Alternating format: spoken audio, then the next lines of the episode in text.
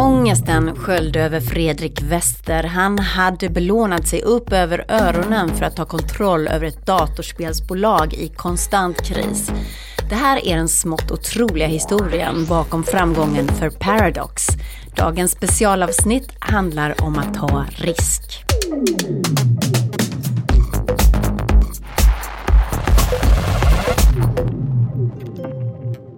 Välkommen till Breakits podcast. Jag heter Katarina Andersson och ska presentera det sista avsnittet av Bakom framgången, Breakits specialpodd.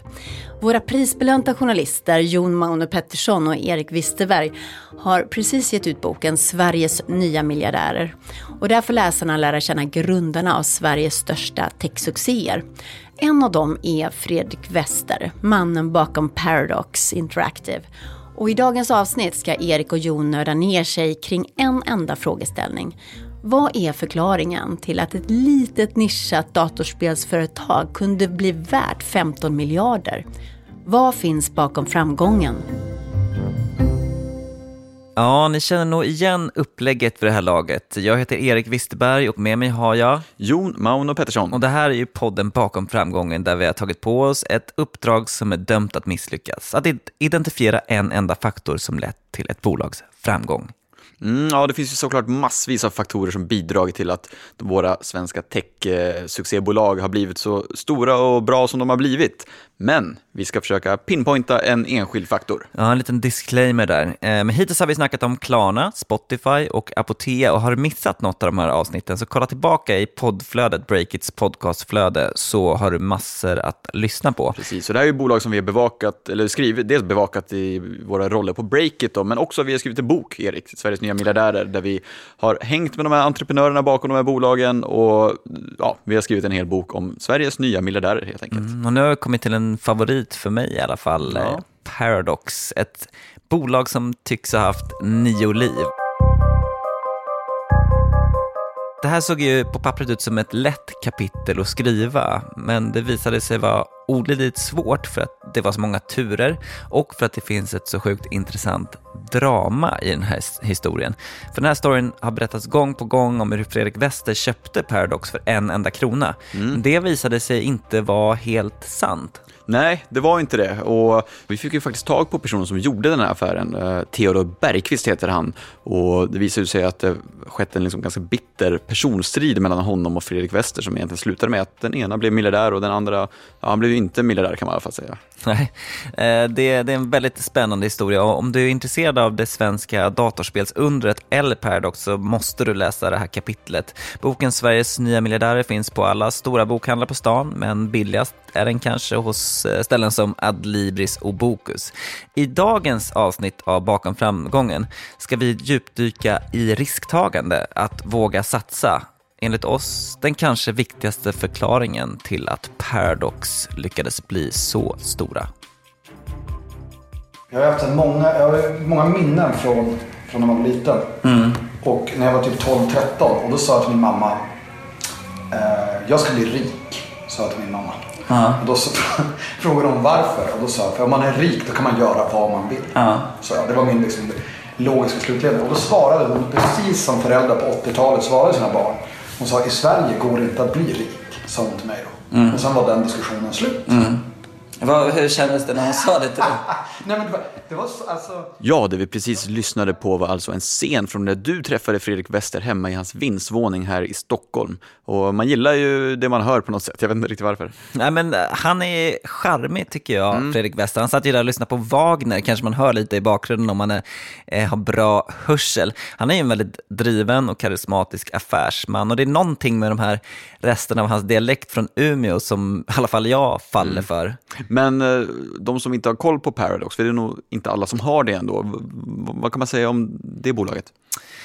Det är ju idag ett eh, datorspelsbolag som är värderat till runt 15 miljarder kronor. Mm. Men det här startade, Paradox Entertainment som det hette då, föddes ur askan av Target Games, som var ett legendariskt fantasybolag som faktiskt var de som tog rollspelet Drakar och Demoner till Sverige. Har du spelat det? Uh, ja, Drakar och Demoner har jag faktiskt spelat. Ja, det var väldigt stort för många generationer som växte upp i mm. Sverige. Men Paradox startade också en datorspelsdel som kallades för Paradox Interactive runt millennieskiftet. Och det var, kan tänka typ så här brädspel om historia, historia och krig fast i datorspelsform. Ganska smalt ändå. Ganska smalt, eh, lite samma nisch liksom, som man har varit inne på förut, lite mm. spel för nördar om man får okay. Mm. uttrycka mm. sig så. Eh, det här höll i alla fall på att läggas ner 2003, för det flög inte.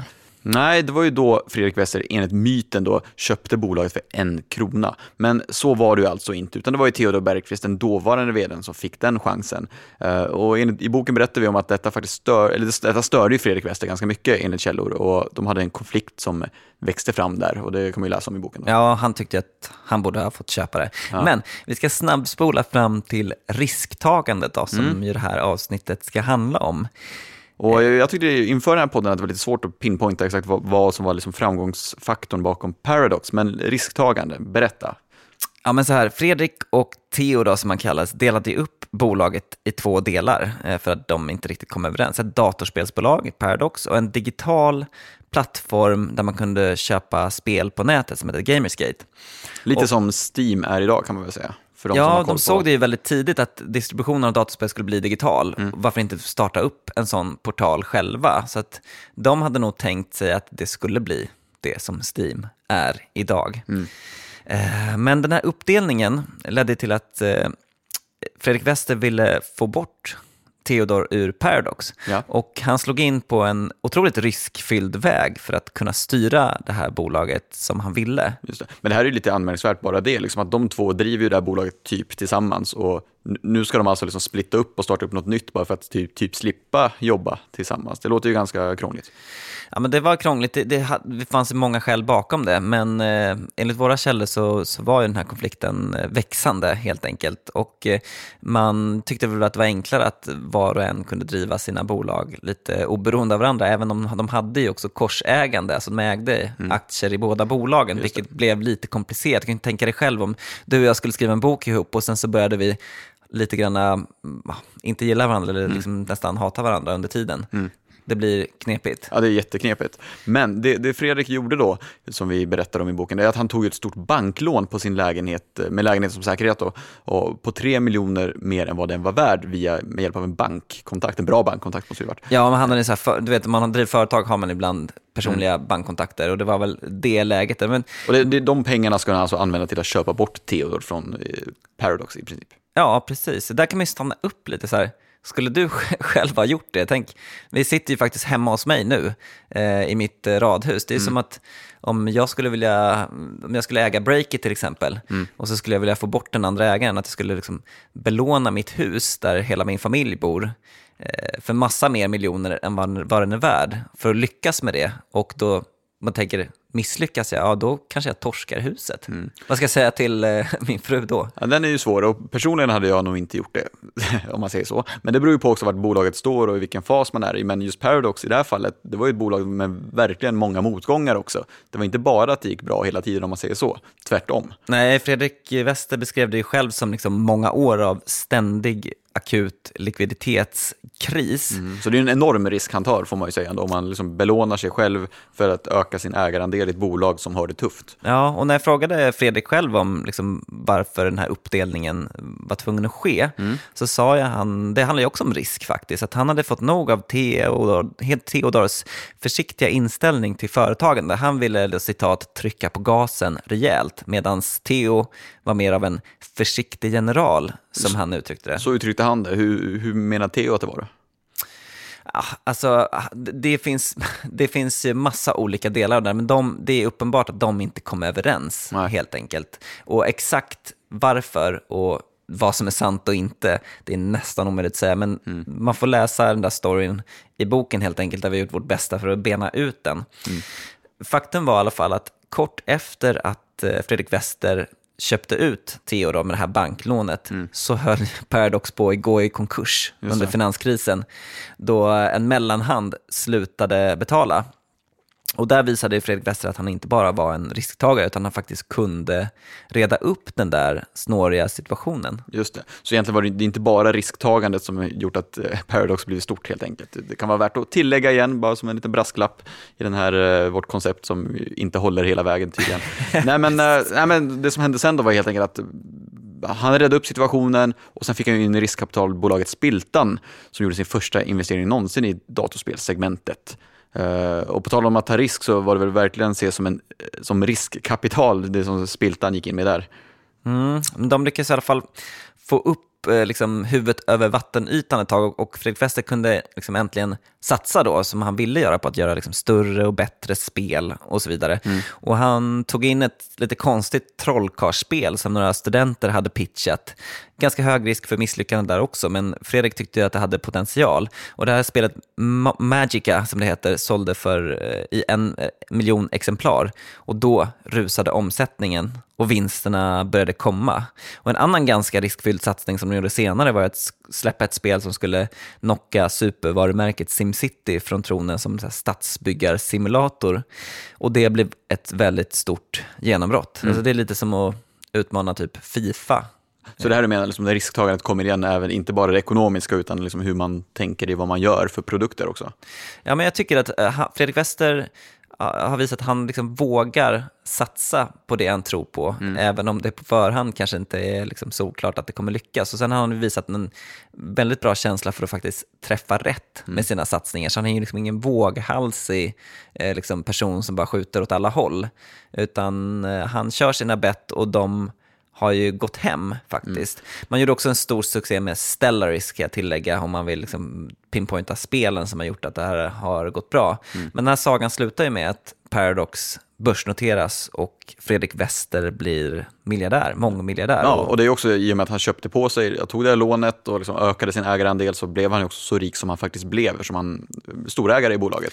Jag tror uh, att inför börsnoteringen uh, mm. så ägde han 40 procent av Paradox, vilket ju är, om man tänker, mycket mer än vad Spotify-grundarna ägde av sitt bolag i procent och mycket mer än vad många entreprenörer sitter där med till slut, för mm. man har spett ut sig. Så att, eh. Precis. Och på tal om Spotify, det med risk och sådär, det ändå får man ju säga, efter att ha gjort den här boken och träffat väldigt många av de här stjärnentreprenörerna, risk är ju ändå ett återkommande vad ska man säga, en risktagande, en återkommande egenskap hos de här människorna, tycker jag. Jo, men verkligen. Utan eh, risk så, så eh, skulle ju det aldrig blivit något eh, Spotify till exempel. Man tog ju också stora risker i Klarna till exempel när man skulle expandera utanför Sverige. Man gick in i Tyskland, det höll ju faktiskt på att sluta i katastrof. Och nu satsar Klarna vidare på Eh, med många miljarder i, i nytt riskkapital på att lyckas i USA, en så här ökänd marknad som är, brukar skörda offer. Just det. Och Spotify till exempel, som vi pratade om i tidigare poddavsnitt, att där gick de ju in med väldigt stora summor pengar från egna konton också, precis som eh, Paradox-exemplet här då. Eh, men det är också så väl att investerare ofta vill se stora liksom, satsningar. Ja, men absolut. Hela, hela, den här ekonomin bygger ju på liksom, snabb tillväxt, nå ut stort och bli liksom, ledande inom någonting. Det, det handlar inte riktigt om att bygga liksom, en en frisörsalong som bara ska tugga på. Utan det handlar ju om att ta risker och växa snabbt och vara lite kaxig. Och det är det som investerarna vill se givetvis. Annars de vill inte satsa på en massa bolag som blir halvstora, de vill satsa på ett antal bolag som har potential att bli jättestora och så gör det inte så mycket för dem då om några kraschar på vägen. Nej, men lite så och det är därför det är som sagt riskkapital heter ju riskkapital av en anledning också. Så risk är ju liksom en, det är någonting positivt nästan. Ja, men det är inte alltid bara positivt får man väl säga. Nej, alltså vi, vi pratar ju om de som går bra. Sen finns ju massa exempel på företag som inte lyckas hela vägen och folk som säkert har det ja, desto jobbigare liksom livsöden såklart när man tar stora risker. Ja, där uh. finns ju ett väldigt aktuellt exempel i just datorspelsbranschen. Eh, Starbreeze, Absolut. som du kommer ihåg. Eh, så jättehypat bolag som köpte upp massa andra spelstudios, eh, var en kursraket på börsen och som bara föll ihop som ett korthus. Exakt, så ska du ta en risk, då ska du ta på rätt risk. det är väl det så länge du satsar på rätt kort så är det helt lugnt. Ja, det är väl det som är det svåra. Det är lärdomen. Ja, men vi ska gå vidare. Paradox drivs ju idag som ett väldigt professionellt bolag, eh, men fortsätter att expandera genom att köpa upp andra spelstudios och Fredrik Wester sa att han vill se Paradox bli tio gånger så stora. Eh, vi är tillbaka snart så ska vi titta på vad det är som gjorde att just eh, Fredrik Wester gick hem med den här spelplanen och hans bakgrund. Häng kvar. Hallå, hallå! Här är det Stefan Lundell som pratar som inte har funderat jättemycket över vad han ska säga nu mer än att eh, vi faktiskt drar igång, eller har dragit igång en eh, Breakit Premium-tjänst som innebär att vi paketerar eh, vår journalistik eh, och eh, ger ut den till de som betalar kort sagt. Vi är en stor satsning på kvalitetsjournalistik som vi gör. Varje dag så gör vi specialartiklar för alla som tecknar upp sig på den här premiumsatsningen och det är väldigt många som gör det. Varje dag får vi in nya prenumeranter, men nu vill jag ha även dig om du inte har signat upp dig. Så gör det nu efter att du lyssnat klart på den här podden. Gå in på en valfri premiumartikel på sajten och signa upp dig så är du igång.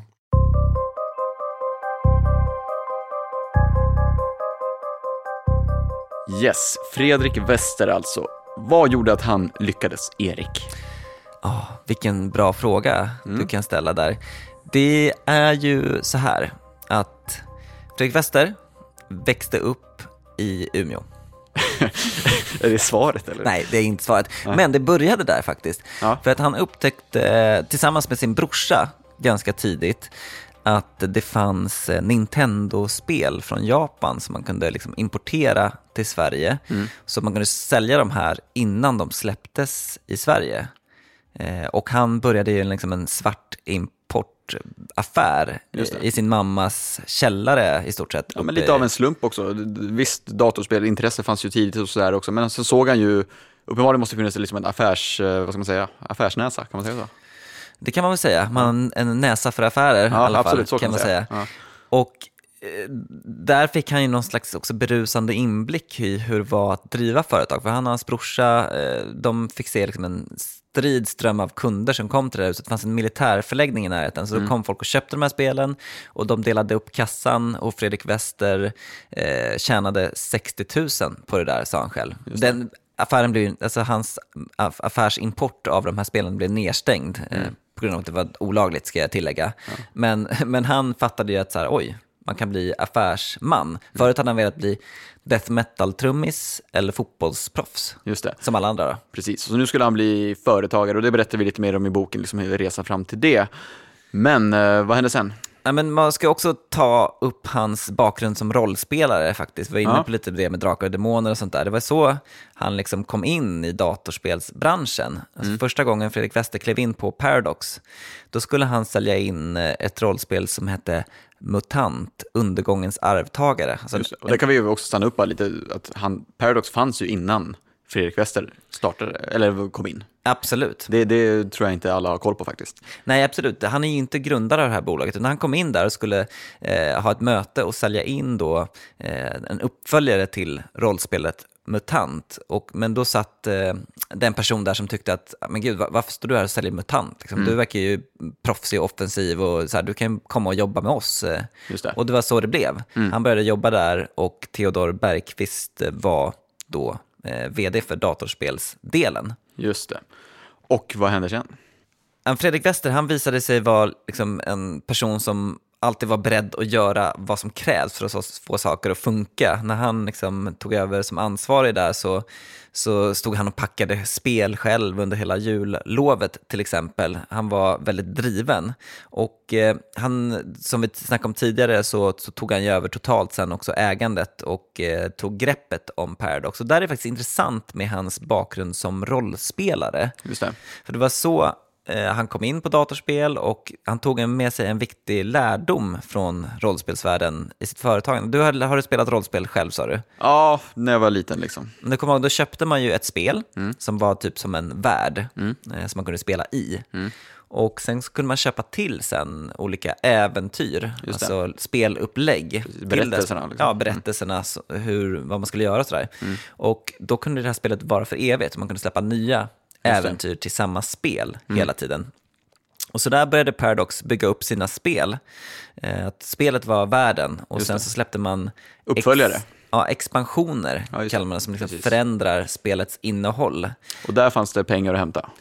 Verkligen, och det eh, kanske inte alla vet just kring Paradox, men det som kallas för downloadable content, DLC som det brukar kallas, och Mm. expansioner, det har ju det, blivit deras guldkalv. Och nu är vi förbi liksom krisåren, utan nu är vi på det digitala, när man inte säljer spel via CD-skivor riktigt, utan att man kan uppdatera via nätet. Typ.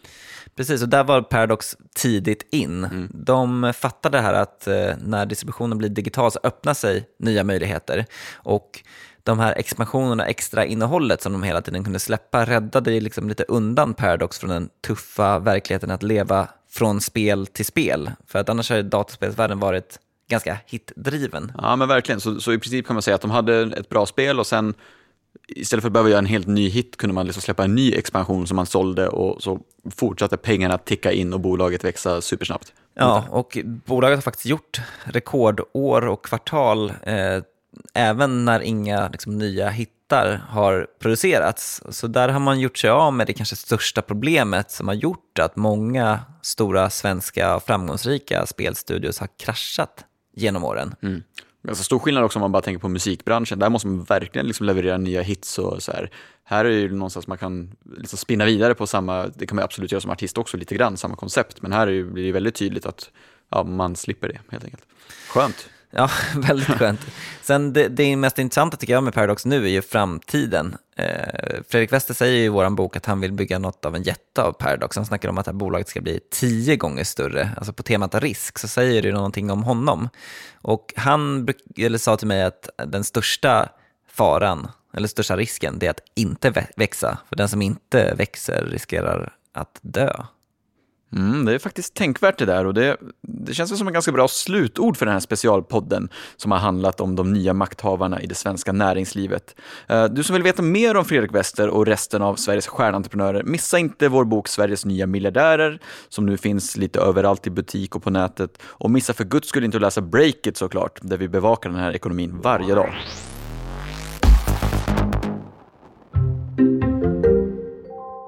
Det här var det allra sista avsnittet av Breakits specialpodd Bakom framgången. Hoppas att du har gillat den. Nästa vecka så är jag och Breakits podcast tillbaka med spaningar och analyser om det nya näringslivet på traditionellt vis. Har du inte lyssnat på alla fyra avsnitten som vi har publicerat här under helgerna så snälla gör det. Klicka dig bara bakåt här i poddflödet. Det här är riktigt bra skit, det lovar jag. Vi som har jobbat med den här produktionen är Jon Mauno Pettersson och jag, Erik Wisterberg. Katarina Andersson har klippt och Fredrik Nilsson sköter ljudet. Tack så väldigt mycket för att du har lyssnat. Hej då!